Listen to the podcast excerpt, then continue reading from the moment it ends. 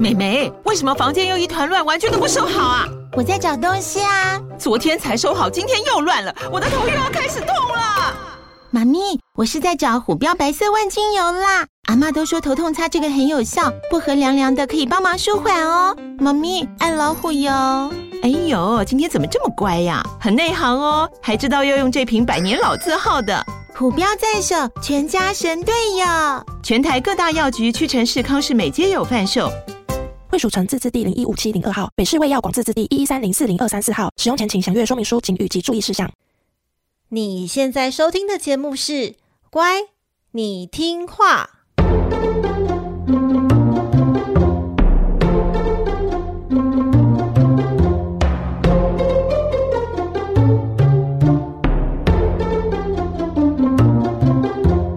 每集介绍一则故事加一幅名画。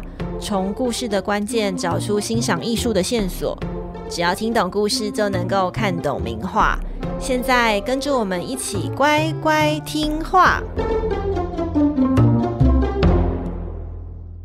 大家好，我是葵花子，欢迎收听《乖，你听话》。每集介绍一则故事加一幅名画，希望你听懂故事就能够看懂名画。农历春节来喽！先祝你新年快乐，兔年行大运！天啊，我真的压抑不住我的兴奋呢。我想，可能有朋友已经从今天或者是呃之前就开始休假了。今年春节连放十天，真的好爽！葵花子已经列好了追剧清单，还有书单，打算长期宅在家里耍废。那如果天气好的话呢，就再出门看个展览，或到处走春啊，拜访朋友，打个麻将之类的。不知道你会怎么安排假期呢？其实哦，在这一段比以往更长的春节假期哦，无论你是否决定和我一样，就是宅在家耍废啊，当个小废物，或者是出门聚餐、走村旅游哦，但是我想哦，或许可以试着，就是试着给自己一点安静的练习。怎样安静的练习呢？我觉得每天固定的为自己安排一段时间，为自己冲杯咖啡或者是沏杯茶，然后找一个舒服的位置，安静的阅读，让此刻呢就只有你，还有书本，还有书中那广大无阔的世界。想想你有多久没有阅读自己喜欢的书了呢？这个月啊，葵花籽与三民书局的编辑们共同拟出了四大类的主题清单，包含历史啊、艺术、文学小说，还有青少年小说，让各个年龄层的小乖乖都可以在这些书籍中挑选到自己有兴趣的书籍来阅读。但是呢，我们不是说书节目嘛，就是重点书，我就摆在这一集节目的最后再来和大家介绍。但是说，如果你的时间宝贵，在这个茫茫书海中只能挑选一本书的话，那你应该知道我要推荐什么书吧？那当然啦，就是我们乖，你听话的新书喽。没错，乖，你听话的新书上市喽！呼呼。新书的书名是《乖，你听话：希腊罗马众神篇》。在这本书中呢，葵花子收录第一季 Podcast《希腊罗马神话中关于众神的故事》，还有名画，包含奥林帕斯的十二神、小爱神丘比特，还有农神克洛诺斯，总共十四位大神的个人故事，带你认识环绕他们的艺术名画。等于就是说，就是把你之前听过的 podcast，然后是以实体图文的方式，更完整又更有系统的统整起来。而且呢，里面有三分之一是你之前没有听过的新内容。每一个故事呢，搭配的也不是只有一幅画哦。所以说，如果你喜欢希腊罗马神话的故事，诶，这本就是你新年春节的阅读首选。而且这本书嘛，名字就叫做《希腊罗马众神篇》。老天，新年拜读众神故事，一定能够得到众神保佑啊！我们就一起祈求，来让智慧女神雅典娜给我们智慧，然后美神维纳斯给我们美丽的青春，还有霸体，然后爱神丘比特给我们圆满的爱情。当然，也要拜拜。冥王黑帝斯，虽然他是死亡之神，但他同时也是富有之神呐、请他带给我们财富。然后最重要的是祈求宇宙天神宙斯给我们一整年的好运，众神保佑啦！强力推荐给大家，拜托好东西买起来，各位。现在呢，诚品、博客来、三民、momo 各大线上的书店都有贩售，那购书链接就请看节目资讯栏喽。好的，葵花籽的购物频道就到这边。接下来，我们赶快来转换一下，我们要赶快来进入这一集的故事——最后的晚餐吧。春节到来就是这么的刚好，因为这一集故事《最后的晚餐》这个时间点呐、啊，也来到了号称犹太教春节的逾越节。这个逾越节的逾越啊，是指逾越规矩那个逾越，不是心情愉悦的那个愉悦哦。逾越节，逾越节呢是犹太人的重要节日。我们的圣经故事啊，目前提到逾越节总共两次，你有印象吗？OK，没印象，我想也是。OK，好。一次呢，就是摩西出埃及的日子；那一次呢，就是上集节目耶稣洁净圣殿的日子，都是发生在逾越节。而今天的故事主题《最后的晚餐》就是发生在逾越节。看起来哦，逾越节真的蛮重要的。因此，在正式故事开始前，我想要来帮大家介绍一下什么是逾越节。犹太的历法和中国传统的历法，就是我们的农历呀，一样都是属于阴历。每个月呢，就是以新月出现的第一天作为开始。那逾越节呢，就是从犹太历的正月十四日开始，大概七到八天的节庆。相当于每年国历的四月，就是说犹太历的正月等于是每年国历的四月嘛。那四月的时候呢，就是正值是春天，因此逾越节也被称为犹太的春节。我们追溯第一个逾越节呢，是发生在上帝耶和华在埃及降下第十灾杀长子之灾的日子，公元前十五世纪的时候。当时的摩西，他试图带领以色列的同胞逃离埃及，但遭到埃及法老的不断的阻碍，因此上帝在埃及一连降下九种灾难。但是呢，这个埃及法老相当的耳背啊，就是他耳朵非常的硬，他怎么样死活都是不同意让埃及人离开。因此呢，上帝只好祭出最恐怖的第十灾，就是杀长子之灾。什么是杀长子之灾呢？就是说他要杀光所有埃及人的长子，还有头胎的牲畜。处决日期之前呢，上帝有指令以色列人来宰杀羔羊，然后把羔羊的鲜血涂在门框还有门楣来当做记号，并且呢，在处决日当天啊，乖乖待在家中吃羔羊大餐，上帝就不会在那一天误杀有做记号的以色列家庭。处决日的当晚，埃及遍地传来凄厉的哭喊，就连埃及法老啊也一夜痛失长子。这个切身的痛苦，终于逼埃及法老同意解放以色列人。因此，所谓的“逾越”这两个字啊，在呃犹太教的意思啊，其实就是指说上帝会跳过以色列人家里的屋顶，只攻击埃及人家庭的意思。如果想要更了解埃及十灾的小乖乖，我可以回去听我们第二季第八集《摩西三部曲二》，揭开毁灭埃及的十灾真相，里面有更清楚、更完整的故事介绍。逾越节啊是如此的重要，因此犹太家庭啊就必须要严守逾越节的礼节，包含呢提前的准备羔羊，然后要吃无酵饼，还有苦菜等等等严格的饮食规定。这个无效饼和苦菜呢，就是以色列人冲促逃离埃及时他们所吃的逃难食物包。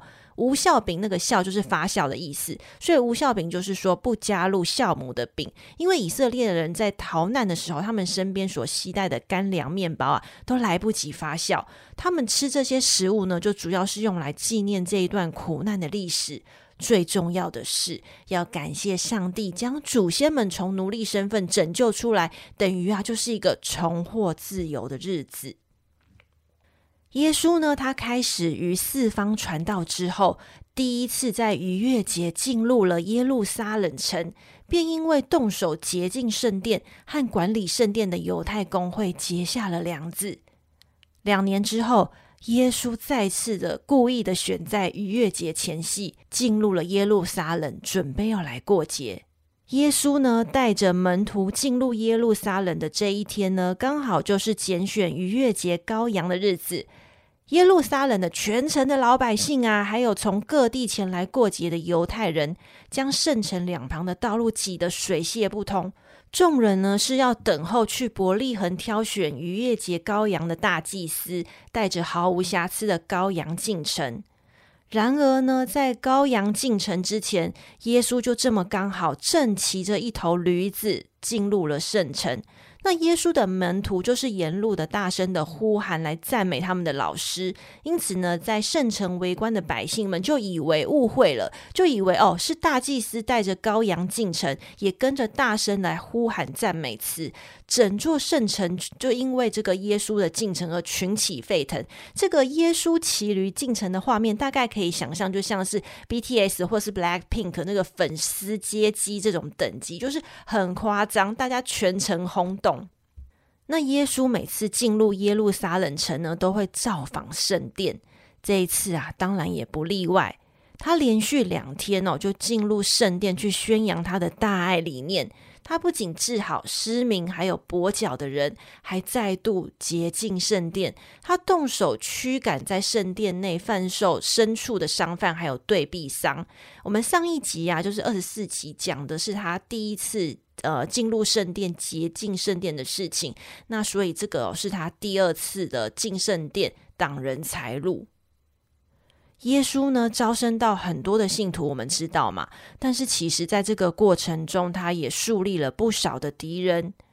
主管圣殿的犹太公会内啊，其实内部有许多宗教人士，对于耶稣的种种行为积怨已深。不仅是因为耶稣他提倡的大爱理念与犹太的教义产生了诸多的歧义，他动手洁净圣殿的行为啊，更是摆明挡人财路啊！加上逐渐壮大的这个信徒的势力，种种种种各式各样的理由，都让他们对耶稣忌惮不已。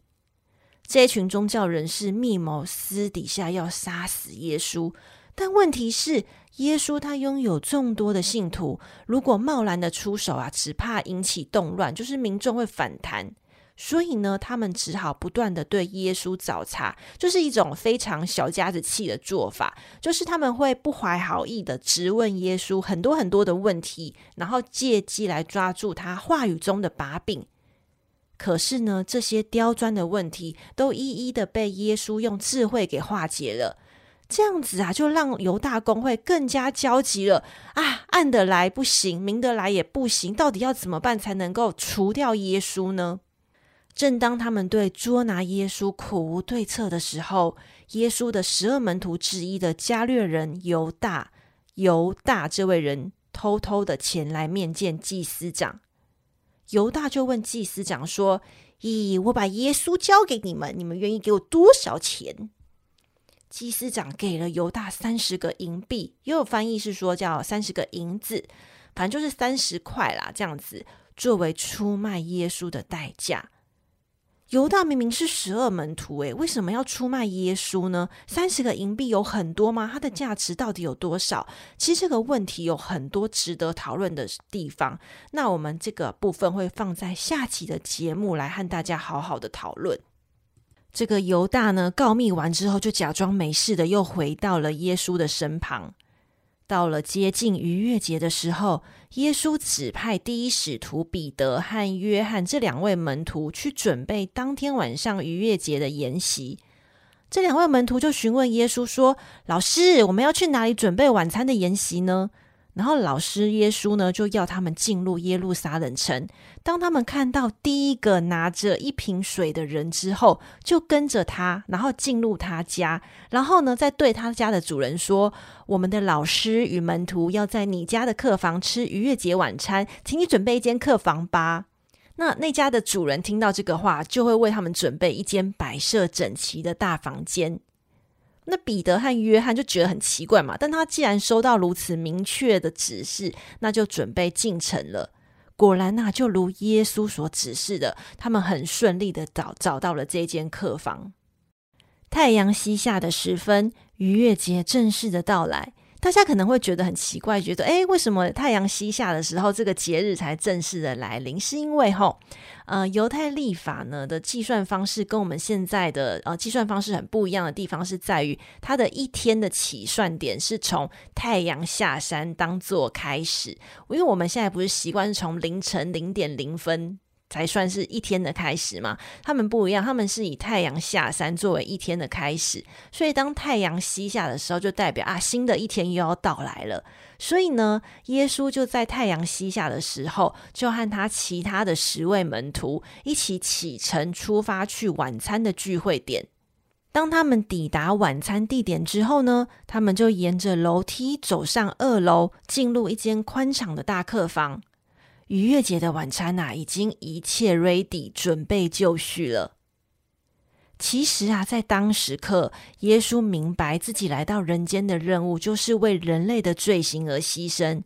他预感自己牺牲的受难日即将要到来，因此有感而发的对十二门徒说：“我十分渴望在受难之前，与你们一起吃这一顿逾越节的晚餐。”这一顿晚餐呢，因为是耶稣在人间的最后一餐，因此又被称为最后的晚餐。在这个晚餐期间呢，耶稣做了一件很不寻常的事情，他亲自的为门徒们洗脚。没错，就是洗脚，就是洗他们的脚，臭脚丫这样子。一般来说，好客的主人会安排仆人为客人洗脚来接风，但是呢，这间客房的主人不在场。原本呢、啊，应该是要由这个作为学生的门徒来为耶稣老师服务，但是呢，他们当中没有一个人愿意这么做。因此呢，当耶稣主动为门徒们洗脚的时候，众人都感到非常的不好意思。耶稣呢，为他们十二个人洗脚，并且用手巾帮他们把脚擦干净。之后呢，又回到桌前来教导大家，他为什么要做这件事情。他对他的门徒们说：“我是你们的老师，如果连我都愿意为你们洗脚，你们也应当为彼此来洗脚。”这句话的意思啊，是代表说他想表达的是说，我们每个人都不应该自以为高人一等，也不应该要比较或者是追求彼此的地位。跟随耶稣、信仰耶稣的人，应该要乐意谦卑的为所有人服务，做最低下的事情、最低贱的事情。耶稣教导完门徒之后，和门徒们继续吃着晚餐。这时候呢，大家交头接耳在聊天的时候，耶稣又开口了。他突然呐、忧伤的向门徒们预告说：“你们其中一个人将会出卖我。”听到这句话的门徒非常非常的担心啊，因为每个人都害怕自己是在未来的时候可能是那个出卖耶稣的人，因此大家就纷纷的询问耶稣说：“老师，老师是我吗？老师应该不是我吧？老师，你到底说说看，到底是谁呢？”那耶稣呢就回答说：“现在这个 moment 和我一起把手伸入菜盘里的人，就是出卖我的人。”耶稣呢指的正是犹大。而犹大居然还虚情假意的靠到耶稣身上，低声的询问说：“老师，你说的是我吗？”耶稣回答说：“就是你，你想要做什么就快去做吧。”于是呢，犹大听到这句话，就起身离开了晚餐宴席。但是其他门徒也是，你知道，傻傻的就不疑有他，还以为耶稣是叫他去买过节要使用的商品，却不知道他其实这时候准备就要去犹大公会告密了。耶稣和剩下的十一个门徒吃完晚餐之后呢，耶稣拿起无效饼，就是那个刚刚在一开始葵花子说的嘛，就是那个没有发酵的饼干，然后祝福祷告，然后呢掰开这一块饼干递给门徒说。这是我的身体，为你们舍的，就是为你们牺牲的。接着呢，他又拿起装着葡萄酒的杯子，说：“这杯呢，是用我血所立的新约，是为你们流出来的，要使你们的罪得以赦免。”晚餐结束之后呢，距离耶稣被钉上十字架的时间，只剩下倒数几个小时了。耶稣在最后的晚餐里所说的那一句话到底是什么意思呢？最后的晚餐这个故事又代表的寓意是什么呢？其实哦，呃，在基督教的宗教观里，人类因为亚当和夏娃偷吃禁果的关系，天生带有原罪，因此很容易变坏啊，走歪路啊，呃，这个是基督教的看法啦，吼。那我们之前就是一路从旧约故事开始，就会发现，哎，其实上帝好像很喜欢和人们立约定，哎，像是我们之前在讲挪亚方舟那一集的时候，不是有说过，就是大洪水退去之后，挪亚和上帝立约，上帝保证说，哦，不会再有洪水了。然后还有啊，就是上帝要亚伯拉罕牺牲儿子来签订条约，然后之后就会把迦南这块地方啊赐给以色列人。那其中最著名的应该就是算是摩西十诫了吧？这个摩西十诫啊，其实就是上帝和摩西签订的条约内容。你就会发现说，在旧约的故事里面，上帝很喜欢不断的和人类立约，然后呢，人类就会不断的呃违反约定，然后上帝就会生气，就会惩罚人类，然后这件事情反复反复的不断的出现。但是呢，在这个立约的过程中，他们有一个很重要的仪式，就是每次立约的时候都会宰杀洁净的牲畜作为签订的仪式的一个证明。那这个牲畜呢，通常呢就是一头羔羊。旧约的故事结束了，几百年又过去了。这时候，耶稣诞生。在圣经故事中呢，耶稣的身份是上帝的儿子。因为我们在前几集有提过嘛，就是啊，耶稣的出生就是上帝让玛利亚圣灵感孕之下所诞生下来的一个新生儿。但是在故事的设定上呢，其实耶稣的出现，它代表的是上帝准备用来和人类订立新约定的羔羊。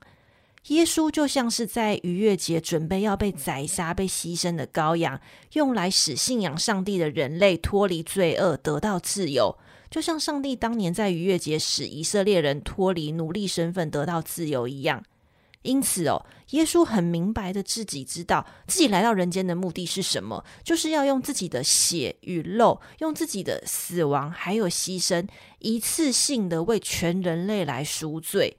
所以在逾越节最后的晚餐上，耶稣预言自己将会牺牲，将会受难，而他亲自设立圣餐，就是以掰开无效饼分给门徒，然后还有啜饮那个葡萄酒，然后代表。分别代表就是自己为人类牺牲的身体，还有鲜血，并且吩咐门徒从此之后以这两样食物的圣餐来纪念他。最后的晚餐在基督教的故事中是如此的重要，因此呢，也是宗教艺术的热门题材。艺术家在处理这个题材的时候呢，各自有不同的着重点，主要分为三种主题。第一种呢，就是耶稣宣告门徒中间有背叛者所引发的骚动，像我们呃很了解、很清楚的这个达文西，他的最后的晚餐就是着重在这个时刻。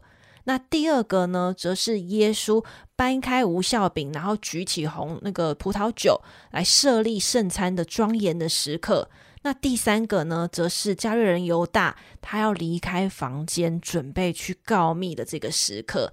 这三个时刻呢，就是呃，是各个艺术家在描述最后的晚餐的时候最常采用的视角。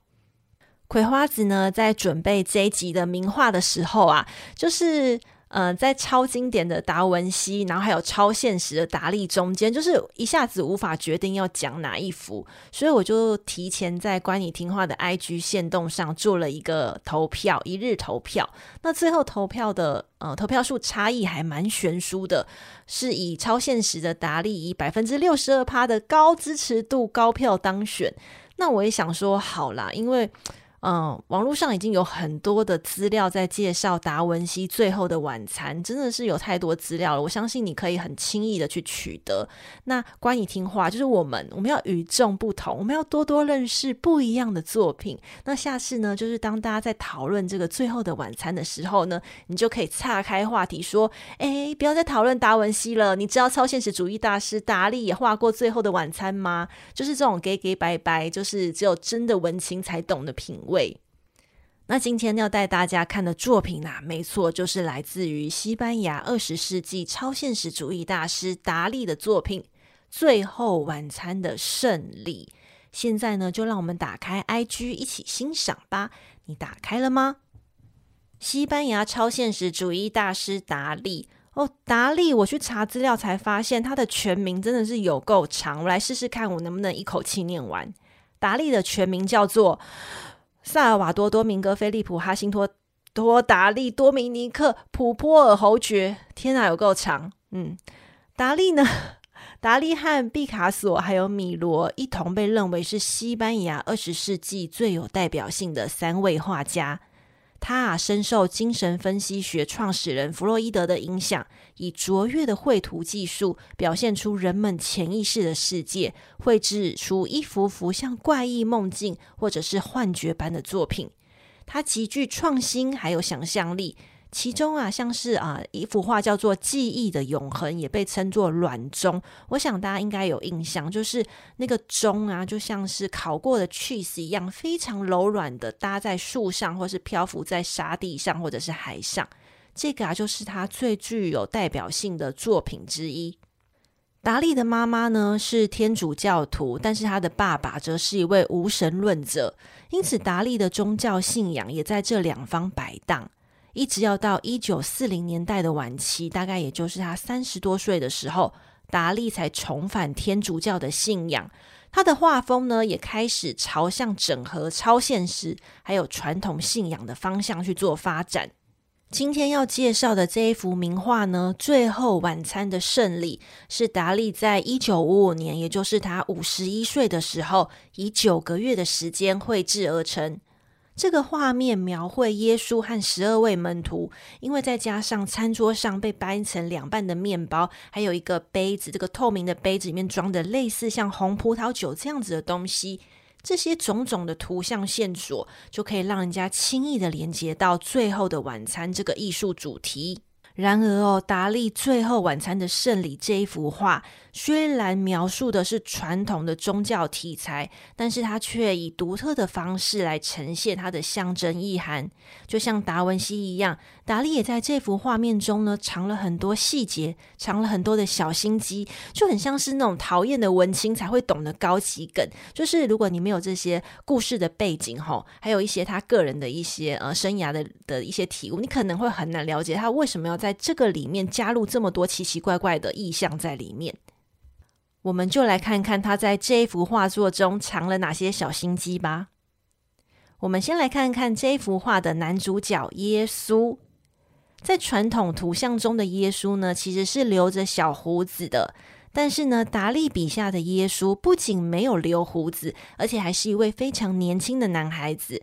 他一头超帅的长金发向后梳，然后露出一半结实的胸膛。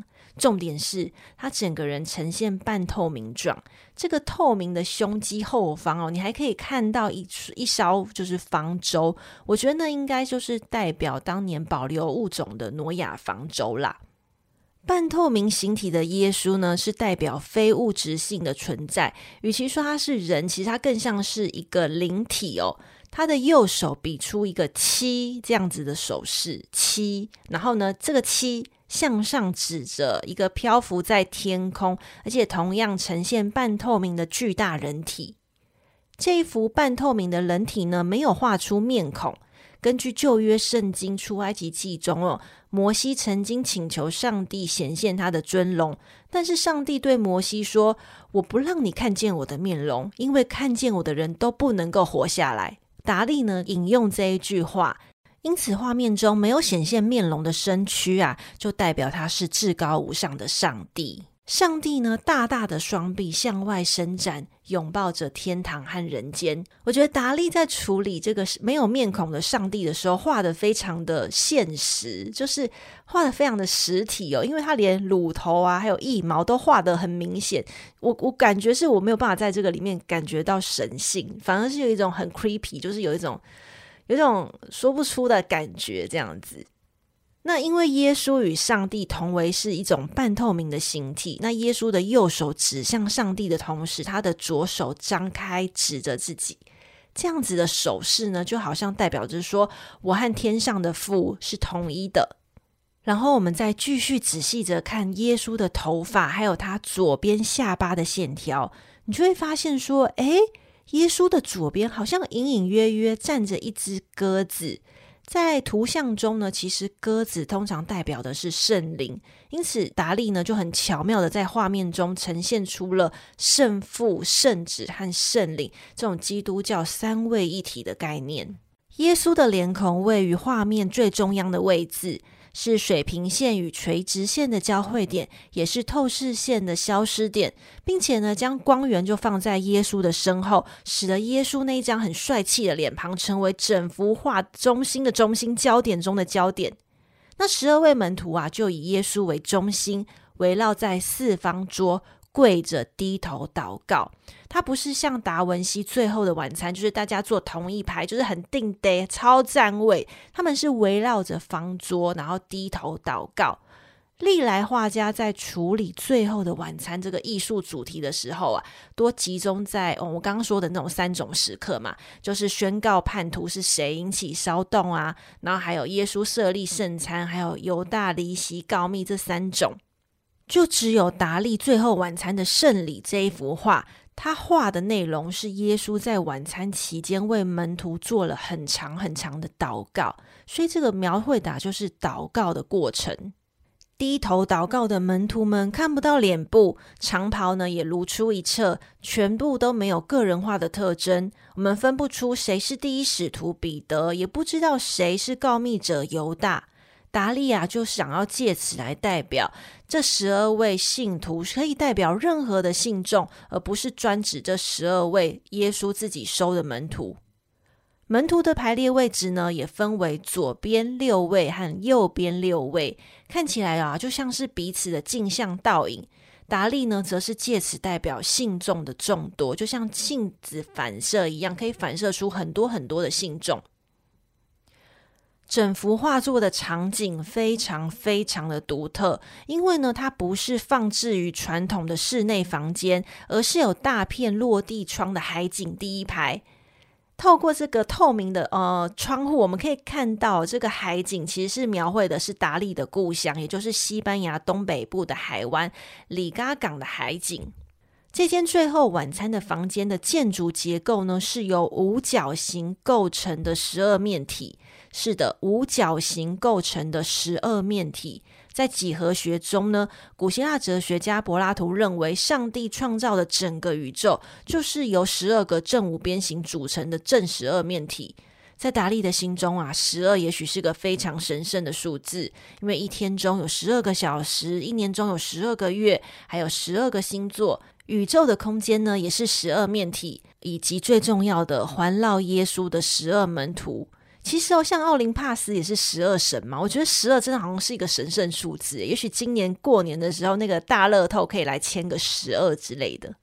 达利这一幅《最后晚餐的圣礼》，它和传统的宗教画不同，它不是呢在重视这段晚餐的过程，而是呢透过它很炫技的这种超现实的构图来呈现人世间神圣的圣餐仪式。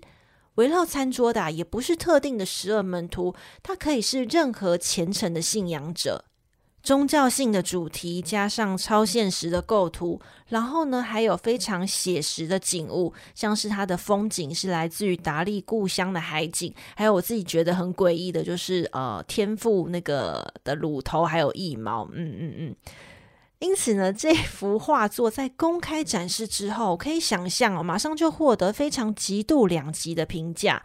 在天主教神学家中，他们认为这一幅画简直就是一幅垃圾；但是在一般大众的心里，因为它很奇特的构图，还有它重新诠释《最后晚餐》的寓意，常常被人家认为是神作。这一幅画呢，现在馆藏于美国华盛顿的国家艺廊。由于天主教神学家的谴责，以及国家艺廊自己有一些你知道矛盾的心态，听说这一幅画长久以来一直挂在国家艺廊东边楼层电梯旁边一个很不起眼的一个小角落。但是呢，完全不影响这一幅画作的高人气。大家来国家艺廊参观的时候，都会特别去他的面前，仔细的观察达利是怎么处理最后的晚餐。啊、他挂的位置，这个是我在读资料的时候看到的。我不知道这一幅画是不是现在还存放于这个电梯旁的位置。如果有机会去国家艺廊的时候，或许可以和我们大家分享。以上呢，就是本集最后的晚餐的故事，还有名画分享。在葵花子故事中提到的一些故事小细节啊，就像是呃，耶稣骑驴进入耶路撒冷城，还有耶稣洁净圣殿，还有耶稣为门徒洗脚。这个啊，这几个其实都是很常见的宗教艺术主题。我相信大家在听完这一集的故事后，可以很轻易的辨别出来。所以我就想说，就不特别为大家介绍名画了。但是呢，有订阅葵花子部落格会员的小乖乖们，我们在部落格中有整理出各自的绘画，请会员们记得去看哦。下一集的节目，我们会进入耶稣吃完最后晚餐的之后的行程，然后好好的为大家介绍一下犹大到底为什么要背叛耶稣呢？就请大家敬请期待喽。那葵花子在节目开头有和大家说嘛，就是节目最后呢，我们要来和大家分享近期的好书清单。这份好书清单啊，是我和三民书局的编辑们共同拟出四大类的主题书单，包含像是艺术类、历史类、文学小说，还有青少年小说。每类的主题呢，各自精选出主打的好书。以青少年小说的话，我个人是蛮推荐史坎德《独角兽窃盗者》这本书。史坎德《独角兽窃盗者》这本书呢，主要是在描述一位十三岁的少年，叫做史坎德，他和他的独角兽的奇幻冒险。是二零二零年欧美最受瞩目的奇幻小说。目前它的电影版权已经卖给索尼影业了，现在正在拍摄中。所以你也知道，它可能就是真的是还蛮蛮好看的，然后蛮值得发展的。那还有一个就是出版社有写说，它是继《哈利波特》之后下一个奇幻时代即将崛起。我不太确定这样有没有点溢美之词，但是。的确是，应该是非常值得期待，才可以获得这样子的好评嘛。毕竟他的电影版权都已经卖掉了，那就推荐给喜欢奇幻小说的小乖乖喽。那文学小说类，我个人是推荐《小黄女运将》，还有《相亲三十五次》，凡道离家出走，逃去美国，最后却变成僧侣回来了。这是 一本书名也是很长的呃文学小说，然后还有一个就是《花样奶奶手旅行》，七十岁还是要拉起行李箱。这三本书呢，就是从我们女生的角度来描写，像是职场啊，或是爱情，还有关于年龄这样子的主题。我觉得就是很适合像我们这种很细腻又追求就是自我成长的女孩子，就是自己说这样子。那喜欢历史书籍的朋友们呢，我觉得不只是盛宴，不只是盛宴这一本书呢，它还蛮有趣的，因为它介绍就是一场穿梭时空的历史饗宴，然后一本书可以带你呃尝尽欧洲文化的百年滋味，而且它里面很有趣的是，它有一些就是菜谱，但是我觉得很有趣的是，它有一个叫做烤鹅佐夫人酱汁。就听起来就想说，诶，什么是夫人降职？听起来就是好像 蛮有趣，好像是上流阶层那种贵夫人才会懂得这种美食的飨宴。然后还有一本书，就是《罗马人的故事》系列，这个我们之前也在节目中有花时间和大家介绍。就如果你很喜欢希腊罗马的呃文化背景，还有基督教早期的一些文化背景，这本书可以用很有趣的方式去让你了解这个奠基欧洲历史文明的一个文化背景，就是还蛮强烈推荐给大家的。艺术类葵花子唯一推荐的书，当然就是我们乖你听话希腊罗马众神篇喽，就是一本有看众神会保庇，然后葵花子会感激你的好书。这个新年呢、我想我们的愿望或许还是一样很多，但是沉淀心灵还有开拓视野，永远是我们必要的学习。或许啊，可以先从练习阅读一本好书开始吧。我觉得也不用是，就是羡慕，就是社群上大家在晒什么出国照啊，或者是嗯、出门吃大餐啊这些的。因为其实透过阅读，你可以拥有更广大的世界。现在呢，葵花子和三民书局精选好书团，从即日起至二零二三年一月二十八日，新书全面低于七五折，有一个这样子的乖粉优惠。请至节目资讯栏或者是乖你听话的 IG 来点选连接。呃，提醒一下，三明春节期间呢，除夕到初二期间线上购书是不出货的，因为人家也是要休息嘛。那初三就会开始出货，所以在这个春节长假期间呢，你还是可以收到书的，不用担心，随时 ready 好都可以来阅读。